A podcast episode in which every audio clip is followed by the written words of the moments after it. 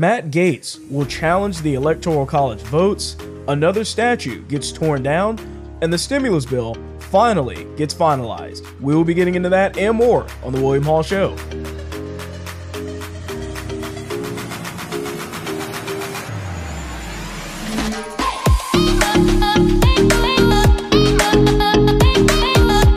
Getting right into this, Sidney Powell was actually spotted leaving the White House on Sunday night. Um, and one of the reporters basically tweeted this out saying that they saw her leaving the residence side of the White House shortly after 9 p.m. She denied meeting with Trump tonight. When pressed again, she said, It would be none of your business.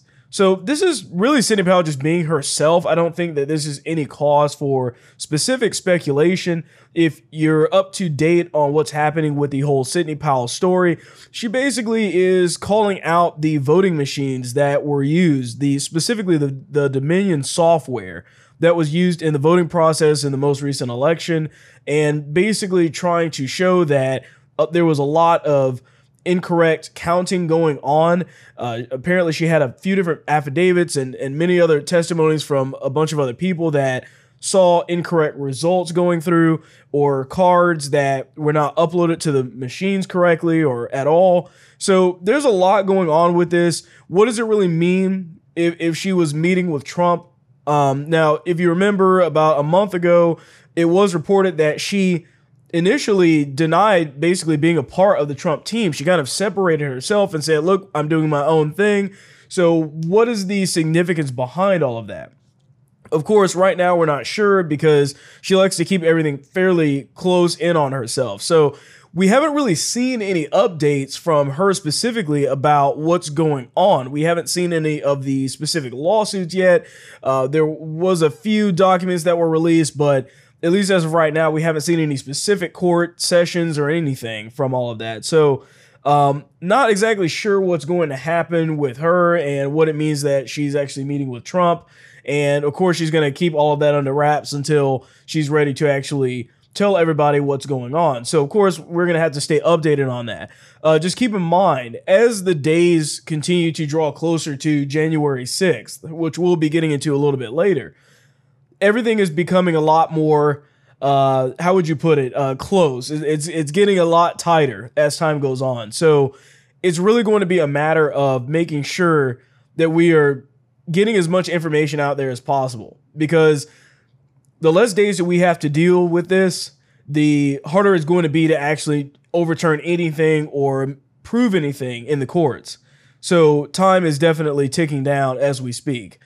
So matt gaetz announces that he will challenge the Electoral College votes on January 6th. So the significance behind that is that January 6th is the day where the Senate, along with others, basically vote to certify the election results from the Electoral College.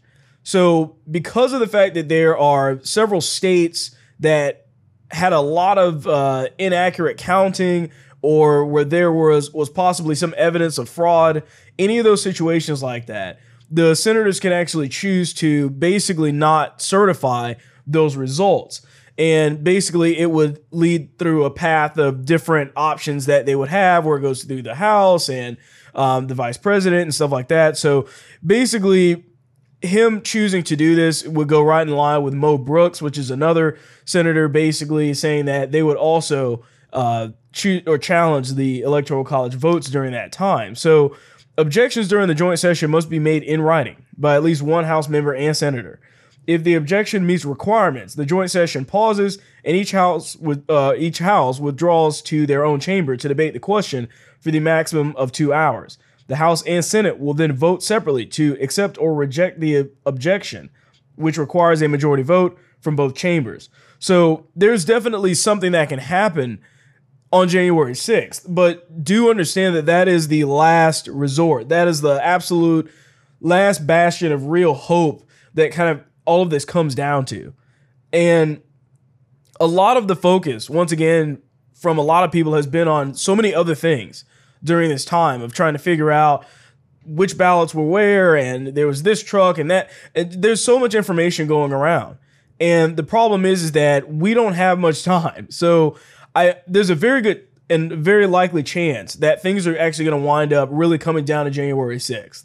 That's really going to be the most important portion of all of that, which we'll obviously be looking forward to to see what happens. How many senators are actually going to stand up and say something was not right in this election and actually contest all of that? We'll have to wait and see, of course, but time will only tell at that point. So, a Robert E. Lee statue was actually removed from the U.S. Capitol uh, just yesterday, and this is this kind of goes in line with a lot of the the college campuses and a few other places where you had a bunch of Democrats effectively saying, well, having these historical figures as a statue is racist.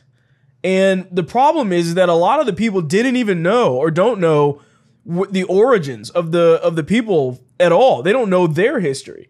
And yet they're the ones trying to tear down these statues. There was actually a really good video where a guy was basically defending a Confederate statue in his city because he was actually adopted by white parents and and they took care of him and they educated him on the exact meaning of of what that statue was to the city and everything else like that. It doesn't mean that they agreed with what that person agreed with. The point is is that oftentimes it's a just a symbol of something, a symbol to un- understand your history, to know what's going on. And the problem is is that of course they're going after Robert E. Lee, which is a controversial figure in history, but they've gone after Washington. They've gone after Lincoln. And, and, you would think Abraham Lincoln would be entirely off limits, but that's not what they've done. They've gone after pretty much every statue that exists because they don't understand the significance of what it means. The problem with all of this is that they think that this is somehow a step towards progress. And that's really kind of the scary part about all of this. So there's a quote in here basically saying, We should all be proud of this important step forward for our Commonwealth and our country. The Confederacy is a symbol of Virginia's racist and divisive history, and it is past time we tell our story with images of perseverance, diversity, and inclusion. The problem is, is that in the last half of that statement, where he's talking about we need to tell our story with images of perseverance, diversity, and inclusion. That's not what history was. And the thing is, is that for us to be a society where we are tolerant of all beliefs or whatever you want to call it, we have to actually understand where we came from. See, the issue is, is that people oftentimes forget this famous kind of line, I guess, or figure of speech that if we don't learn from history, we're bound to repeat it. You know, if you think about it in the in the terms of being a Christian, there's a lot that goes on in the Bible where we see the disciples, people that were right next to Jesus, and they doubted, they sinned, they they they had they they kind of were struggling people. And in that, the idea is that, you know, if we understand and really read their stories, really see what they went through, we can then as Christians say, you know, I, I learned from what they went through. I, I saw the mistakes they made and I'm going to try not to do the same thing that they did because they had no excuse. They were right there. And and yet here we are in today's day and age where we should be learning from the things and the mistakes that they made. And and this is the exact same thing that goes into this. We have to learn from our history. There was a guy that commented on one of my posts and he says, "Well, we shouldn't commemorate these people." And I said, "Well, you know, the fact is that it's history. It's just history. And and if we are at the point where we're trying to erase history, how are we ever going to learn as a society? That's the biggest problem today is is the dissemination of information. Just in general, it's very difficult to find the truth amongst everything that's going on out there online or in an article or on social media. And we have to as just smart people be able to discern what's correct and what's incorrect from all of that. And for us to be able to do that, we need to know our history. We need to know where we came from. If we're against something, we need to know what the history of that something is. Has it been tried before? Has, has who was who in the past was speaking about this? We have to be able to do that, or else we enter into the space where people are advocating for ideas that have been tried and failed many times over and over again. And we're and the people that know history look at them like they're crazy because we can clearly see, hey, you know, th- this was tried before, and and somebody's there's been documents written about this. How do you not know any of this? And it's because it's been taken out of taken out of the schools. It's because people just don't care about history. It's because a lot of people in society are just trying to erase the things that the country went through. And of course, that doesn't help anything whatsoever. So, probably the biggest piece of news that came out over the weekend was that the Senate was finally able to come to an agreement on the stimulus bill. So, this has been ongoing for a very long time, way too long. And there was a lot of issues where Nancy Pelosi was holding it up, and a lot of people were fighting about which things they wanted in the bill, which things they didn't want in the bill, or shouldn't have been in the bill in the first place. But there's been a lot of just back and forth about this over the past few months. And if you haven't been following it, there's a lot going on to deep dive into this. And I'll do my best job to actually get into that. But uh, Senate Majority Leader Mitch McConnell announced on Sunday that Senate and House leaders have finalized a new coronavirus stimulus bill to continue helping America's Americans hardest hit by the pandemic. McConnell also slammed Democrats for stalling on a deal, saying that Republicans had wanted to do this months ago, but that Democrats, by their own admission, had stalled because they didn't want to make a deal before the election. And there are two sides of what's going on here. And, and the basic gist of it is that conservatives effectively wanted to put in the stuff that was actually going to help businesses and help the people.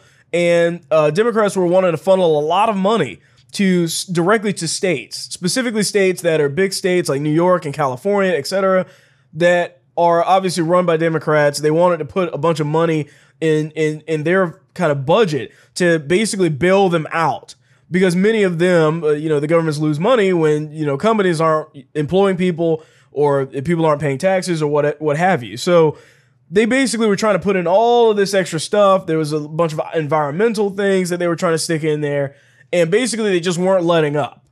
And effectively, that's what caused it to be delayed in the first place.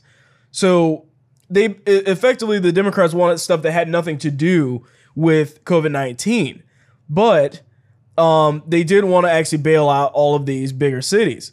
Um, another quote here says, "Of course, many millions of Americans have lost their jobs and are continuing to lose them through no fault of their own." This package will renew and extend a number of, uh, of the additional important federal unemployment benefits that have helped families stay afloat. So, effectively, what this bill includes that is actually going to affect specifically people like me, people like yourself, or what, what whatever it is, is that they're basically going to give half of what they gave before. So, months and months and months ago, they basically gave $1,200 to each and every single person that was making under five or uh, under $75,000 individually. And then they basically would give, like, if you were married, they would give you twice that amount because it's technically two people under one household. And so in this one, they're actually going to give you half of that. So $600 for people that are making $75,000 or less annually. And then if you're between 75,000 and 99,000 annually, then you'll get a smaller portion of that as it kind of gets closer to 99,000. And then if you're over 99,000 a year, you weren't going to get anything. The issue really with this, when you look and dive into it, is that these are all based off of the 2019 tax statistics. So if you were making right at $99,000 a year, pretty decent money, the problem is, is that if you lost your job due to all of this, you're not getting anything. And even if you were, $600 is not much of anything for anybody. The, the fact is is that a lot of people have lost their homes, a lot of people have not been able to eat, a lot of people have lost their businesses, their livelihoods, everything. Honestly, $1200 wasn't really that much, but considering all of, all of that all of the stuff that they're putting in here, $600 is really kind of a slap in the face. And I think that generally is agreed upon by conservatives and uh, Democrats. Because the problem here is that a lot of the Democrats are like, well, I want $10,000 a month over the next year or something crazy. I mean, there's a lot of people, believe it or not, that are advocating for way more than what you would think. And of course, there's going to be people that are going to get this that don't need it. Uh, but but everybody to some degree generally speaking, has been affected by this in some way. And the problem is, is that when certain states are being forced to close everything, that leaves a lot of people empty handed. And $600 doesn't do anything for those people. And what you're not seeing is a deliberation or a debate about specific people in different states getting a certain amount or whatever it may be. They're just only basing this kind of a, a broad brush over everyone and then saying, well, this should be enough to carry you over. And I'm wondering, what is $600 going to do for anybody that really lost their job? I mean, the unemployment benefits will obviously help, but the other stuff like that isn't really going to do anything. Now, there is this kind of debate where conservatives are basically approaching this with the conservative ideal that we don't want people to be reliant on the government, which of course is true, and I agree with that. But you have Democrats on the other side that are saying, well, people should basically be entirely dependent on the government. They, everybody should be under this welfare type system where everyone gets enough money where they basically don't have to work at all. And and my I guess where I'm coming in at on this is that there is a middle ground. There truly is a middle ground of saying, yes, we don't want people to indefinitely be relying on the government, but for those that really need the help, they really need the help. And the problem is, is that this has taken so long to get in place. And, and I think this is a perfect example of why government is not able to solve your problems. You need to pray, you need to reach out to your community, reach out to your friends, reach out to the church, whatever it, whatever it may be. But the government can't solve these problems because the government's going to take forever. The government's going to they're not going to give you what you may need. And and relying on them to fix that never is a good idea. I think I discussed it a few episodes ago, but trying to fix the world's problems or America's problems through policy has never worked. It's always going to maybe give benefit people that shouldn't need the benefit, or it's always going to disadvantage somebody that really needs the benefit. But because of the fact that there's always a broad brush painted over millions and millions of people, it never will actually be truly as effective as it could be. That's just the way that it is. Even if it was the $1,200 that we received last time. So a lot of this is just kind of goes to show that you have a lot of people, a lot of these senators, and a lot of people in Congress that are they never took a cut to their pay. They never had to worry about losing their job. The, there was an idea that I kind of had and I posted it on Parler today where I basically said, you know, these governors that are basically saying total lockdown for your state, you can't run your business, you can't do anything. Those people should have their own salary at risk. And the reason why is because elected officials, governors, senators, whatever it is, their their job is to work for you. In in essence, the people are their employers. And of course they're going to do stuff they you you know, you may disagree with. But if they're telling you that you can't work, that's a bit of a problem. Especially when they have no skin in the game themselves. They're allowed to run freely and rampant and do and say whatever they want and tell you how to live, tell you the restrictions that you must adhere to. Meanwhile, you have many of them still getting their hair done in a salon with no mask on. You have many of them ha- out to have dinner at five star Michelin restaurants. It, it, it's just the hypocrisy is absolutely off the wall in, in terms of what they do in their own personal lives versus what their own policy would suggest.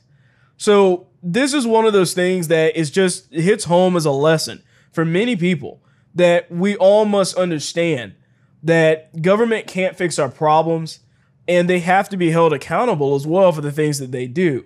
But when all else fails, you must rely on God to fix these things, on, on your community, on the church, whatever it is, because the government can't possibly step in and do everything that you expect it to do.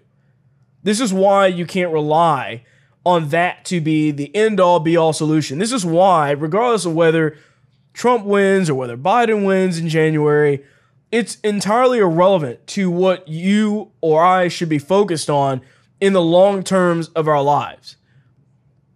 of course, what they do affects us on on in certain aspects, but ultimately it is us that has to actually go out there and vote for whatever it is that we want to see these people do, the policies that we want to see them implement, and that makes the the focus actually entirely on us.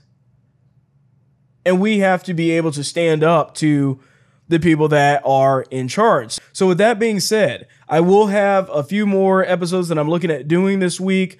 And I'm also doing a few collaboration videos with Point Made. You can also see those on the Rumble channel. So, with that being said, I thank you for watching, and I will see you on the next one. You just watched an episode from The William Hall Show. Please remember to like, share, and subscribe.